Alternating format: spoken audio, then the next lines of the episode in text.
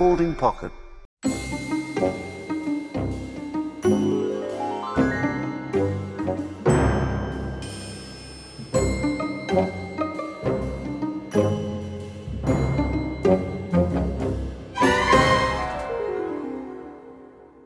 Hello, and welcome back to the Rabbit Hole Detectives, a podcast where I, Dr. Cat Jarman, Richard Coles, and Charles Spencer chase the provenance of historical objects, both real and metaphorical.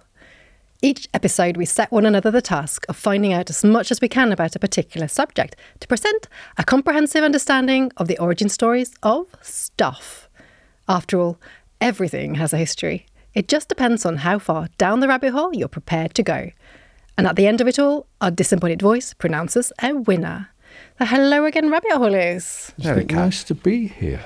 I know we're actually in situ Yes. in our place. I am so pleased. This is so nice to be three dimensions again. I know, but I'm missing the large pot plant, which I found out was made of plastic. Oh dear. Yes. Some things have changed. So I don't Yes. think it's died. I think, I think it's just Actually. hopefully Great disintegrated. excitement out in the world at the new disembodied voice. I'm on tour at the moment, and people have been crowds have formed in the street. They said, Yes. Who's your new disembodied voice? Isn't That's that great? Top secret. Yeah, because you, you were quite upset with the last one, even though he turned out to be quite a fan of your work. Yes, yes, it did. But I'm, uh, you know, just- Capricious. no, I wouldn't say that at all. I, I just want everyone to be happy.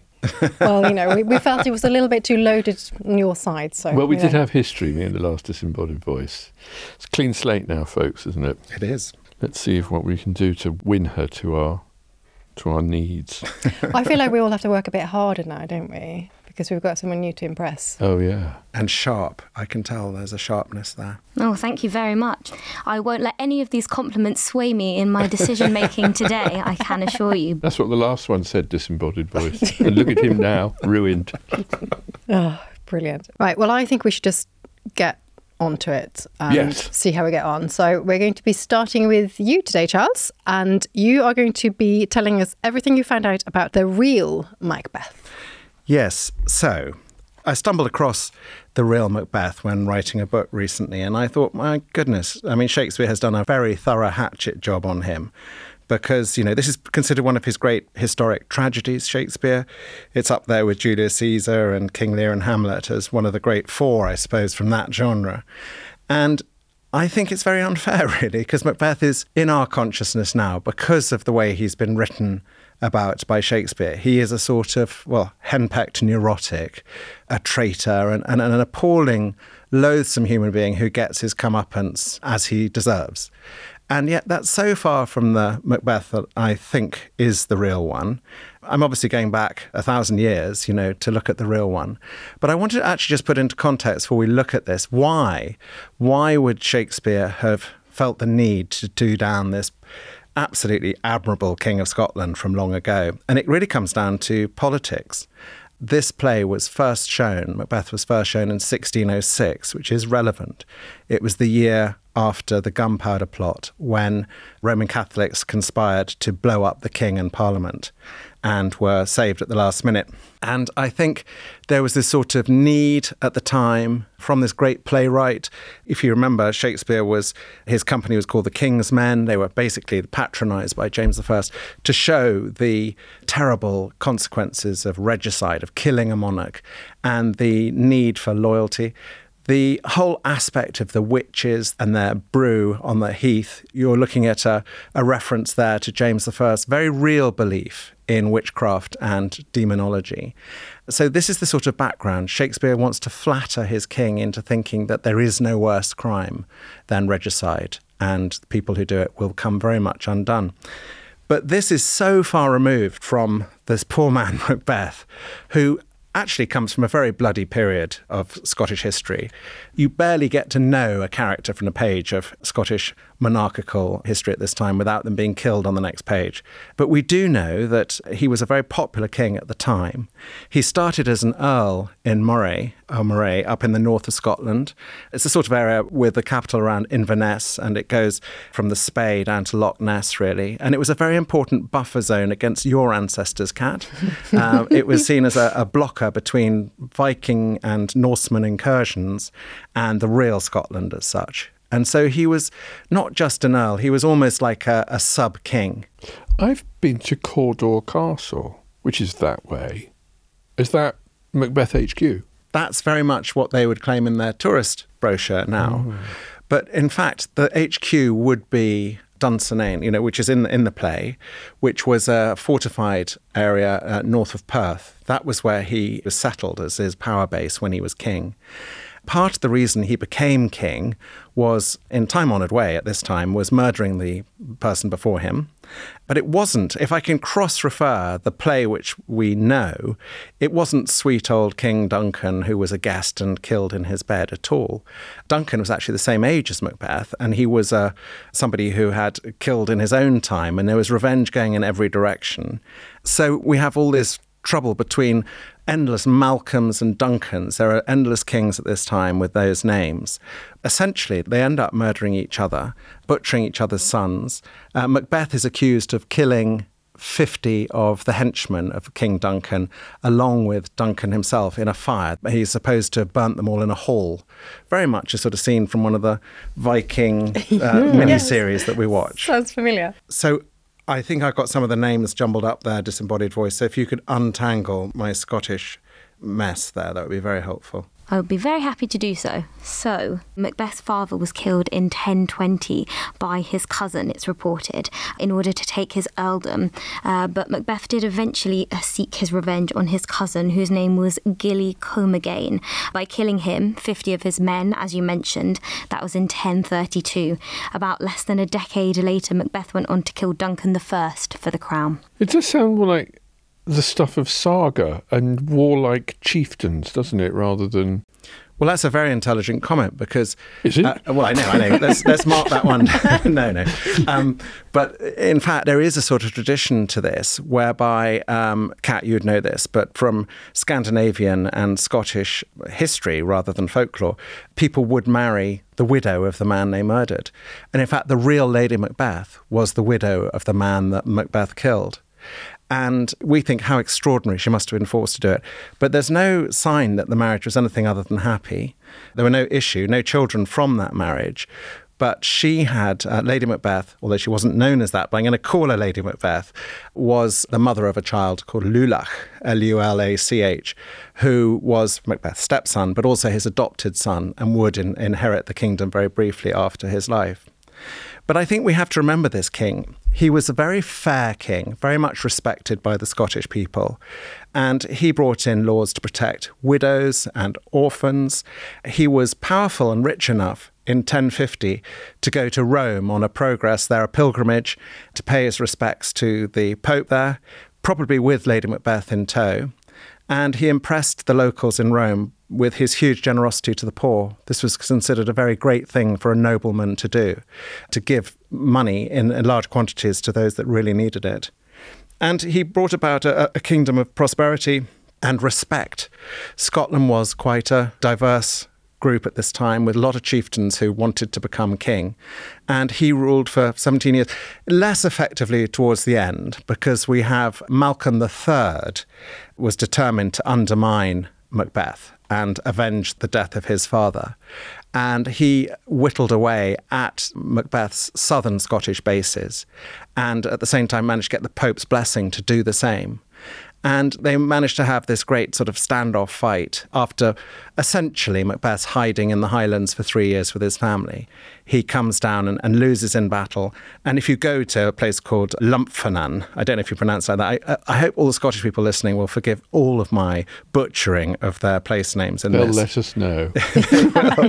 But in Aberdeenshire, northeast Scotland, he made his last stand and was overwhelmed and was taken over to a rock where he was beheaded. Anyway, that's what the, the site will tell you today. But instantly, there was a sort of smear campaign against him and his heir, Lulach, his stepson and uh, adopted son. And I think this is what Shakespeare was playing with, and the chroniclers who came afterwards were playing on the, the besmirching of their name from Malcolm III onwards. So we find that Malcolm III calls himself Malcolm Canmore. This is all branding, really. Malcolm Canmore, which means great chief. And then he calls Lulach, Lulach the fatuous, uh, which meant actually beyond what we know as, as the simple minded. Better than butter penis. Yeah, yes, that's yes. true. Maybe that was thrown in too. And then, you know, this is a time of total carnage. And soon enough, you know, Malcolm III and his son are ambushed by William Rufus's forces, who I think we might be hearing about later, in 1093. So it was a really topsy turvy time. But I think when I think about Macbeth, I don't know about you, Richard and Cat, when you think about him, you think of this sort of rather weak, perhaps wily, but not very able man. We do have a description of him from the early Middle Ages. The strong one was fair, yellow haired, and tall. Very pleasant was that handsome youth to me. And so he had people's respect, and they said he had that Scotland had a brimful of food, east and west, during the reign of the ruddy, brave king. I don't know. I wanted to do this subject today because I felt, you know, I've done defamation as a theme, but nobody can be more defamed than Macbeth. I was trying to think, what is the strapline from Shakespeare that applies to Macbeth and his lady?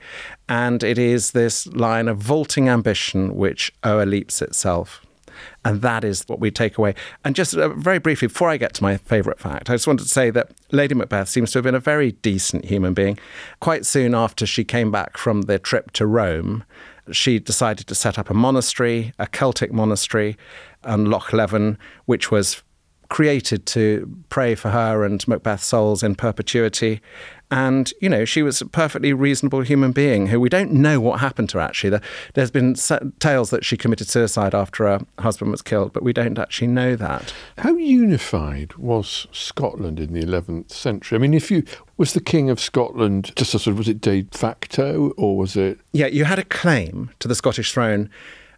Essentially, if you came from one of the bloodline of the great three sort of chieftains who came over from Ireland in this early sixth century, and actually Macbeth was descended from one of them, Lady Macbeth from a, another. So you were in the game, and then it was about um, killing your neighbour really and getting to the top. It was brutal, brutal stuff. It's every bit as bloody and unpleasant as Shakespeare's tale, but Macbeth was a, a good king and not the craven one we think of. fascinating that he was plugged into a wider world, European thought, pilgrimage to Rome. We forget that, I think, about that point in time and earlier as well. So Britain, Scandinavia, you know, all these places, we think of them as sort of a little bit on the edge, but actually they're not. They are very much on the European scene. And you see at the same time in England, you've got lots of contacts with the East, you know, with, with all these courts in places like Kiev. And, and it's actually connected so much more widely. Going to pilgrimage to Rome has been happening for, you know, centuries by that point. Alfred the Great goes on pilgrimage to Rome when he's, you know, five. And it's just a completely normal thing. So even though Scotland is sort of seen as on the edge, it's, it's really not. And actually, before 1066, there were an enormous number of Normans involved in English life. It wasn't a sudden transfusion of Viking blood from the Norman branch. And I think we forget, don't we, as English people, that Scotland is a different country with its own history and its own alliances, the old alliance between Scotland and France. We think of it, if we think of it at all, as a sort of remote end of Scotland with a kilt and a haggis, don't we? But that's a very, it's a very patronising way of thinking about Scotland, isn't it? It's, it's not Yeah. that. No, their kings and queens are extraordinary figures in their own right. I mean, really bloody, though, the history of those kings and queens. I do have a favourite fact. Yes, I'm allowed to please. And this really is a rabbit hole. I mean, I was thinking Macbeth, and I thought, well, who was the real King Lear? And maybe you know this, but there was supposedly a King Lear, but really a long time ago in the 8th century BC. According to 12th century historians, he was around at the same time as Elijah. And he, I didn't know this, this is my real joy, that he was essentially the man who founded Leicester, the city of Leicester. Leicester comes from Lear, L E I R, and it's, it's Lear's place. He inherited the kingdom after his father, a man called Bladud, B L A D U D, died while trying to fly with man made wings. So that didn't go very well. And then he reigned for 60 years. He did have three daughters, two of whom, Goneril and Regan, were bad news and their husbands, and they kicked him out. He went to live in France with Cordelia, who had married the king of the Franks. Where's this all from? This is all legend, historical legend. Yeah. And then he came back for what turned out to be his last two years. He was put back on the throne by Cordelia and the Frankish army. And then when he died, he's buried in an underground shrine in Leicester. So there's more than one king buried in Leicester. Well, did you know also that Leicester is where we have our National Space Museum? So pioneers of flight. There's another yeah, another. link there. What I find so fascinating about this is how we have these people, so Macbeth or Richard III or whoever, and the vast majority of people will know or think they know them from that essentially fiction or historical fiction. And if you think about, you know, programs today and historical fiction, I get asked this a lot about what I think about, you know, Viking programs or whatever. And people do sort of learn that part of the history. They don't go back and interrogate the, the, the real sources behind them. And it's interesting if it is really wrong, you know, if person, parts of the character or part of the history are Yes. misrepresented. How I've always thought still, that actually, Cat. I've always thought it would be really good as a service when you're watching anything that's supposedly based on fact. If there was some rating system where you could just go on a computer and click down and find the real story, Yeah. what, what they've borrowed and what they've invented. Exactly, and it's great to sort of try and do that. And I, I get asked this sort of thing. You know, is that right? Did they really do this? And I agree. Maybe we should start that. Maybe that should be our next uh, venture. It was a very live topic in biblical studies as well, because how reliable is scripture as a historical account? Well, some there's an argument about that, but the evidence suggests that oral tradition actually preserves quite faithfully elements of fact. But we, it's very hard to work out what's what's what. But you know, if you go to Jerusalem, they would say, "Well, this is the spot where." Jesus played hopscotch with Mary Magdalene. You think, "Really?" but there are bits where we know he and the apostles would have been because there was nowhere else they could have been, and it's still there. You know, something. Brilliant. I think we're going to move swiftly from Macbeth. Thank you for that. To you, Richard. I don't know if that's a link. I was trying to come up with a link here, going from that to moral panics. Well, I think I can probably. Can you find a link? I think I can, but I'm not going to start with it because I want to start a couple of weekends ago.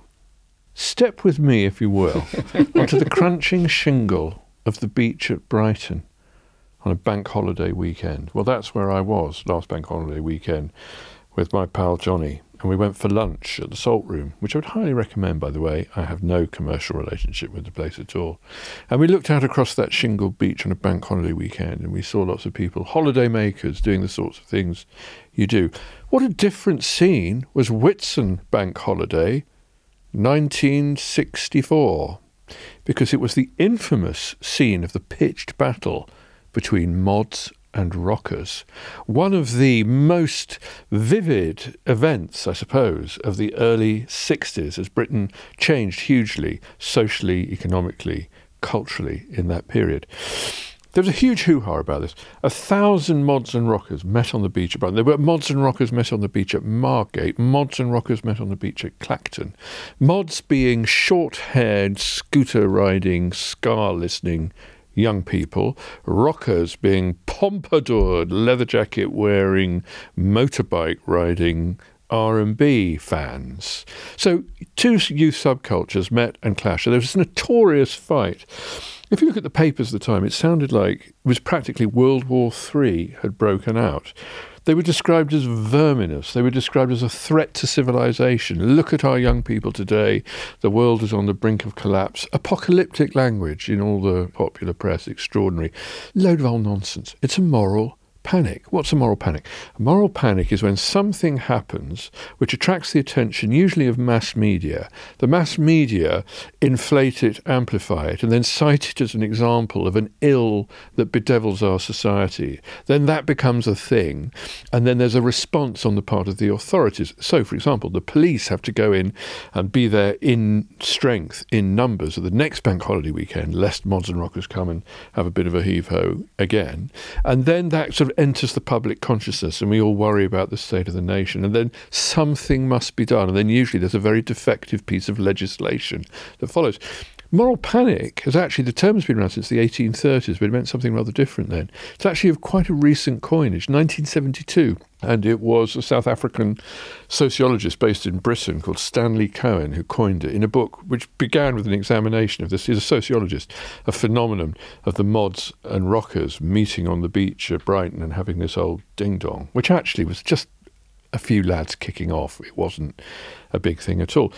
So was there bloodshed? I mean, obviously split lips, but was it worse than that? Knife. 74 arrests for public disorder. I mean, nothing, it really wasn't that at all, but it was just, it captured something Yes. and symbolized something. It captured people's anxiety about this kind of youth subculture that the older generation didn't really understand or get, and spoke to a sort of sense of threat, I suppose, that that was something that Like people were punk. anxious about. Punk in the 70s was the same, wasn't it? Punk in the 70s. I remember endless news analyses of what punk was and how dangerous it was. It was sort of end of civilization, wasn't it? Yeah. I mean, I suppose the moral panics we might, I suppose a good one would be the Red Scare, for example, in America. Two, well, the first Red Scare and the second Red Scare. The first Red Scare was at the end of the First World War. There was a sense that revolution in Russia and elsewhere, the rise of socialism in Europe was threatening to the American way of life. And there was all sorts of legislation that was introduced to try to limit the power of labour and organised labour, and some kind of notorious examples of that. And that, of course, repeated in the 1950s in the era of McCarthyism. Although McCarthyism is a bit of a misnomer. McCarthy's sort of name was on it because he was the person most closely associated with it. But it was really Hooverism. It was J. Edgar Hoover, who was involved in the first Red Scare as well, who was determined to protect the American way of life by demonizing, that's another feature of moral panics, you demonize the people whom you see as threats to that. So, for example, the Rosenbergs were executed, you know, electrocuted for espionage, and there's a huge debate about whether they were guilty of that, and certainly whether the punishment fitted the crime. And again, the House Un-American Activities, all those people in Hollywood, people losing their jobs in the public sector in America because they were thought to have a taint of association with communism. That was a very big one. The weirdest one, I suppose there's some extraordinary ones about the satanic ritual abuse, which was not that long ago in the 1980s. Do you remember mm. this? Mm. There was a sort of phenomenon that swept America and also Europe of there was a kind of organized network of Satanists who were abducting children and subjecting them to horrible forms of sexual and physical abuse. There were cases in the UK in which this was alleged. The notorious one in America that was most interesting was the McMartin Daycare Center. And it was a daycare center in Manhattan Beach in California, run by this family, the McMartins. And there was a parent of a child there, this was in the 1980s, who alleged that her child had been abused by one of the people who worked there. And the allegations were extraordinary because not only was the child abused, but the child saw somebody fly. There were these extraordinary, rather bizarre allegations. So a letter went out to all of the parents saying, torture your children. And then a whole load of people sort of piled in. There was a public prosecutor who got wind of this and thought this is a bit. Mm.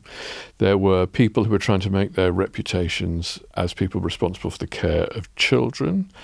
And again, all of a sudden, a moral panic is generated. And it was thought that there were networks of tunnels underneath this daycare centre.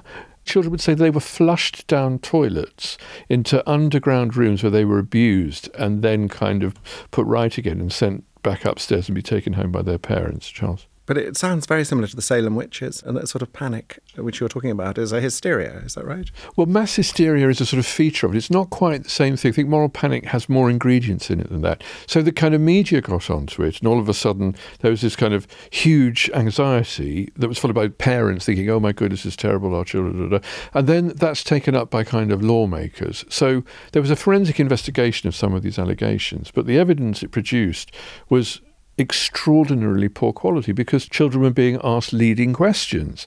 So the evidence that they got was really the children were kind of saying what the investigators wanted them to say. Meanwhile, the people who were entirely innocent of any of these charges who were running this daycare centre, one of them was in jail for five years. No charges ever brought against him in the end.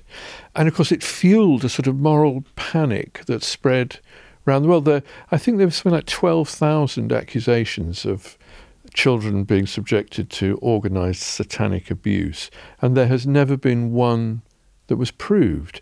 I mean, there may have been people around who kind of nodded in the direction of that sort of thing. Was it organised? No, of course it wasn't. It's a moral panic. It speaks to people's fears, anxiety about the safety of children, perhaps. It's taken up by the media. All of a sudden, legislation comes in poor forensic methods are brought in because they're doing it on the hoof, they're not really thinking about it, and people suffer. The Dangerous Dogs Act in this country, do you remember that? Yes. Again, so there were some awful cases of children being killed and hurt very badly by dangerous dogs.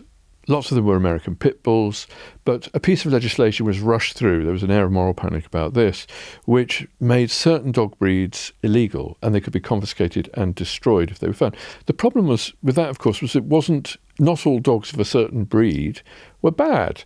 It was a bad piece of legislation. I remember that. It was the Rottweiler got a really bad press, didn't it? And, and apparently they're quite, I, I don't know them that well, but they can be very decent. Do you know what the most dangerous dog breed is?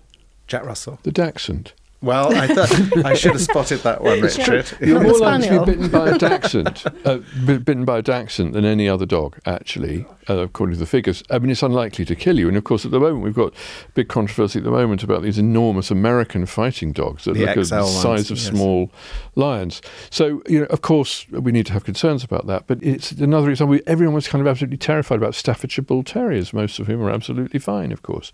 So that's another one. I just keep thinking because I feel like th- these things come up all the time now. These sort of different moral panics with social media, and there's always I feel like there's always one. Yes. And do you think that with the way people discuss all these these events and things now on social media, and how people you know something gets vilified so quickly, is there a difference now to say 30 40 years ago or even 20 years ago Yeah. with how these things spread so much because this sounds like such a common thing now but the examples you give would have been perhaps because they were more i suppose moved around by mainstream media as opposed to just anyone posting on twitter It's much, much more volatile. And the other thing is you get repeats now.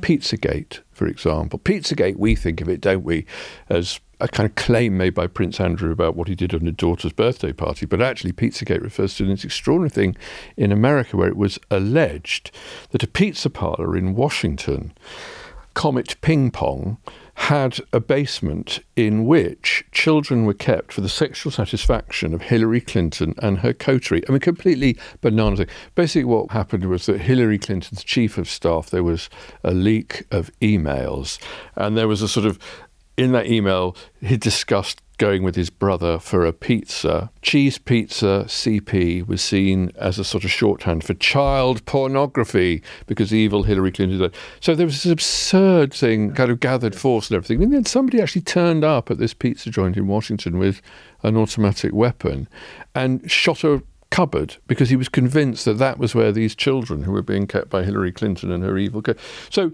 that happened in 2016. Social media, and of course, that happened because of social media. Social media responded very quickly. The hashtags were taken down. da, da, da, Everyone sort of calmed down a bit. And then it repeated again in 2020. Interestingly, another election year. Only this case, there was a very interesting moment in this. Justin Bieber adjusting his beanie. Justin Bieber was doing an Instagram and he adjusted his beanie. Somebody live tweeting, or I wasn't tweeting, it was on some different format, I think TikTok, can't remember, said, Justin, if you've been a victim of Pizzagate abuse, touch your hat. And he did touch his hat, for, for complete, not for that reason. yeah. And then all of a sudden it all took off again. You want a favourite fact from me, right? we do Yes, we're please. desperate for it By the pricking of my thumbs, something wicked this way comes. Macbeth, Oh, right? Which is your link? You mentioned it, the Salem witch trials. I mean, not quite a moral panic in the sense there wasn't mass media involved, but the Salem witch trials, in which 19 people, 15 women and four men, were hanged for witchcraft on Gallows Hill in 1690, whenever it was. When you look at the evidence about that, really interesting. Most of the people, certainly the first lot who were accused, convicted, and hanged, were involved in a property dispute with a wealthy family called the Putnams. And when you start looking at these moral panics, when you really take them apart, you'll generally find that there is something of economic interest to the aggressive party in that. And it was because of a clerical error a clerical error by a man called Increase Nowell, who was the clerk to the governors of Essex County in 1639. And he just made a mistake over entering who had title to a piece of property. It caused a row that rumbled on for 40, 50 years and resulted in the end of the persecution of the people of Salem and the Salem witch trials and 19 deaths. Goodness. Yeah, so That's sad. real. That's a good fact. I think we've got a fact from our disembodied voice as well. Yeah, just a quick clarification from me. So, the Mods and Rockers riots during the 1960s, there were 76 arrests in Brighton and 64 in Margate, and Salem witch trials, uh, 1692 to 93. Thank you very much, Disembodied Voice. I was quite impressed that you managed to find a link to Charles's topic, and I'm going to find one too. This is going to be one of those rare ones where we all circle together. So finally, then, it's on to me, and my topic is something that I've been looking into for actually three years or so. and it's the topic of my next book. So I'm going to be talking about the Winchester mortuary chest as a sort of shameless little plug, but also mm, because No, it feels like the yeah. only thing I can talk about these days, really.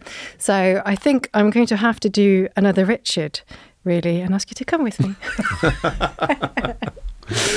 to Winchester in the southwest of England and to the cathedral and walk through the doors and down the central nave. This was once the longest building north of the Alps and used to be the capital of Anglo Saxon England. Now, if you walk down the nave, you get to the choir and to the presbytery. And you look up and you've got these elaborately carved stone screens high up on a little ledge. You can quite easily miss them.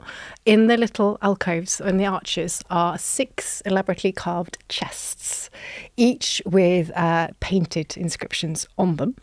And these date to the 17th century. And you can just, as I said, you could just walk past them and miss them. But what is so important about them is that they contain the mortal remains of some of the most illustrious kings and royals and bishops of England and of the creation of England. And they've got the most incredible story actually over time. So dipping into Charles's specialism of the Civil War, if we go back to 1642, and if you were standing outside a cathedral on that day, you would have probably seen between 9 and 10 in the morning the parliamentarian troops storming the doors, uh, some on horseback, riding down the nave, drums and torches lit, intent on complete destruction of the cathedral as a part of the war. And what they did was they actually clambered up on those stone screens and took the chests. Originally, there were 10 chests pushed a few of them down, rifled through them, took what they contained, which were these human bones, and used them as missiles to smash the stained glass windows of the cathedral. And afterwards, when all sort of died down, clergy kind of gathered up everything they could and stuffed it back in again. But not knowing if they got the right leg. No, Oh. no. So this is part of the problem because this was a complete mess and was- everything was crushed. So up to that point, there had been 10 chests. They all had names on them of some of these amazing kings. So they go back to, some of them back to the 7th century. So we're talking about the earliest kings of what was then Wessex. This is before England becomes England. And they go right the way through to the latest, which is William Rufus, who you mentioned in your story, who died in about 1100. So he was the son of the, uh, William the Conqueror. So these bodies, uh, the rest are sort of in between there somewhere go through this entire story of, of the creation of the Kingdom of Wessex, the creation of England, and all the way to the Norman conquest, including, most remarkably, uh, King Canute the Great. So, one of my favourites. I uh, like I've talked about too. before. Yeah, he's good, Yeah. isn't he? So, the Scandinavian Viking king who ruled England for 18 years as part of a North Sea empire is buried in with all the, the English kings. Yeah, so in the 1640s, uh, it wasn't quite know who was who. And actually, as it happens, these chests date right the way back to the 12th century. They were first created, led ancestors of these chests in the 12th century when Henry of Blois, who was then the Bishop of Winchester, took all these other royal burials that had been people who'd been buried in Winchester for hundreds of years. He thought they were all in disgraceful locations that weren't, you know, respectful enough. So he gathered them all up, put them in chests, but even he didn't quite know which one was which. So he stuffed them all together. So and also, big- he was related to some, wasn't he? I mean, he was William the Conqueror's grandson, King Stephen's brother, and you know the nephew of William Rufus. He was he wasn't just doing a bishoply thing, bishopric type of thing. absolutely. He and wanted this to do family Pelmanism, put them all back. I Yeah, so this is part of the big story. Is the people who've sort of used these bones over this whole history, they've done it really deliberately for political purposes, and he was just one of them. It's not just that they're sort of trying to do a sort of nice Jigsaw. thing. I mean, the sort of relic value, even if these were not saints, some of them were, of course, weren't they? yes. There's still this belief that the material remains of someone have some sort of connection to divine power and significance. Yes, and these ones are really interesting because they've been used in exactly that way. So they were being very deliberately manipulated by these early kings. And Winchester in itself is really extraordinary with the churches there. So the cathedral now that was built in the 11th century is actually follow up two other churches, so Old Minster and New Minster. One of them dates all the way back to the seventh century, um, Old Minster. The second one was built by one of Alfred the Great's sons, Edward the Elder, and he wanted a new, completely new church for himself and his family. And he took his father's remains that were originally in Old Minster and moved them because he said, well, you know, moving these remains, moving these old bones means that, that well, essentially the power and the, the sort of interest in the old king goes into his regime. So they're using them really deliberately the whole time. It's kind of legitimacy. Yes. Because every every it's like we were talking about with those warring Scottish chieftains. Everybody wants legitimacy, don't they, for their rule to be accepted? Precisely. And saints are really interesting. They're a big part of this story as well. So even people like Knut, he was really interested in saints and relics, and he was actually moving them, collecting them. Lots of these kings were. They were collecting from around the country and moving them very deliberately, including a lot of those allegedly killed by his ancestors. So he was obviously a Viking king who'd come in. He was partly successful because he was the first king who could very successfully stop other Viking raiders. So by the time he became King of England, the country was essentially exhausted by all these Viking raids. But he was the first one who could really stop them because, you know, he was a respected Viking himself. This is fascinating. So you got your Viking raiders, right? They arrive. After a while, they begin to stay. After a while, they begin to settle. Presumably, after a while, they begin to sort of go native. Yeah. And at what point do they morph from being kind of foreigners who come in to invade and pillage and loot at what point do they become settled natives? This is a really, really good question. And it's one I want to be trying to answer all the time. I actually think it happens really quickly, and especially in England. So we have settlement of Scandinavians from at least the 9th century, possibly even before that, and especially in the north and east of England. So by the time we get to Knut's time the 11th century, a huge part of England is actually essentially Anglo-Scandinavian, and especially those sort of northern and eastern parts, and they have been for a really long time. So of the reason why Knut can come in and be so successful is because there are so many Scandinavians or people with Scandinavian ancestry. And then, interestingly, later, so we were talking about Henry being related to William the Conqueror and all of that. Now, William also is actually related to Knut's wife, Emma, who is the only woman to be named in these chests. So, Emma of Normandy was his, I believe, great aunt. And so he had a legitimacy through her. She came from Normandy. She was Knut's wife, having previously been his predecessor's wife. Again, this is what you're talking about, Mary. Yes, you marry, marry the victor who, yes. who displaces or murders your husband. A bittersweet experience. yes. Pillow exactly. talk we like on the first night. Rather tricky. But also, Rich, I was just thinking with your question to Cat there, it happened in France too. So the French got fed up with being raided. So they traded off and gave the Viking raiders what became Normandy, the land of the Norsemen just to stop them. And I think they did integrate to a fair, fair degree there. I was talking to a friend on Facebook yesterday who's a Geordie from Newcastle, and it's a different place. There's something about, I mean, it's obviously part of England, the northeast of England, but the culture is different. The language is different. There's something about it that's just different. Red hair, blue eyes. That's the Scandinavian heritage, I guess. Yeah, I think there's a lot to it. And if you look at things like place names, you know, they're so. I go up north and um, you sort of see names that are so familiar, and you could practically be in, be in Scandinavia. And I think there's something in that, definitely. Well, yeah. There was a piece on BBC the other day, a couple of weeks ago, about one of the West Western Islands of Scotland, Barra, where they thought, oh, well, we knew we had an invasion by the Vikings, but we got rid of them. And they've done a test, DNA test. They are all Viking. They're all Viking. they all got butchered because they weren't needed, the people on the island. And then again, place names. There's a big field there, which, if you go back to the Nordic interpretation, would be called the King's Field, things like that. Have you landed on the beach at Barra in that twin engined otter? I have. It's fantastic. Great, isn't it? Yeah. Sorry, digression. Another rabbit hole. um, no, but I think your question is a really important one. And actually, what's so interesting, I think, about this story and what I was researching when I was writing this book was a bit what we are talking about with Macbeth earlier this sort of idea and sense that people have of this part of history and why you know the Norman invasion is such a separate thing and the Vikings were something that they were fought off and defeated but actually they weren't. They were settling the Scandinavians were settling in a huge part of the culture. And you see that a lot if you dig into something like Winchester story and these chests. But the narratives that we've got it's things like Alfred the Great. So I'm I'm doing this I think I, I mentioned this already this um, life in the UK test for British citizenship where one of the question, one of the big points in the syllabus, the question is who defeated the Vikings? And the answer is Alfred the Great.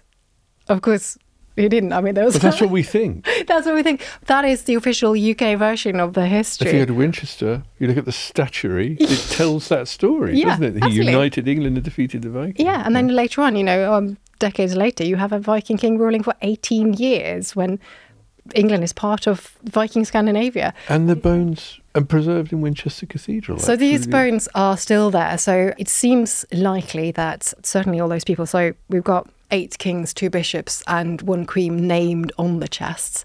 But the interesting thing is that in 2012, a new research forensic project was started to investigate those bones to see if they could use modern scientific techniques to find out. Oh, we're going to talk about plaque again, dental plaque again. no, not this time, but I'm dying to get that in as well. Similar thing, though. Still ongoing, so we haven't got quite the results yet, but it's not my project, so some, some colleagues working on it. But preliminary results came out in 2019, included that there's definitely one woman in there matching Emma of Normandy really, really well.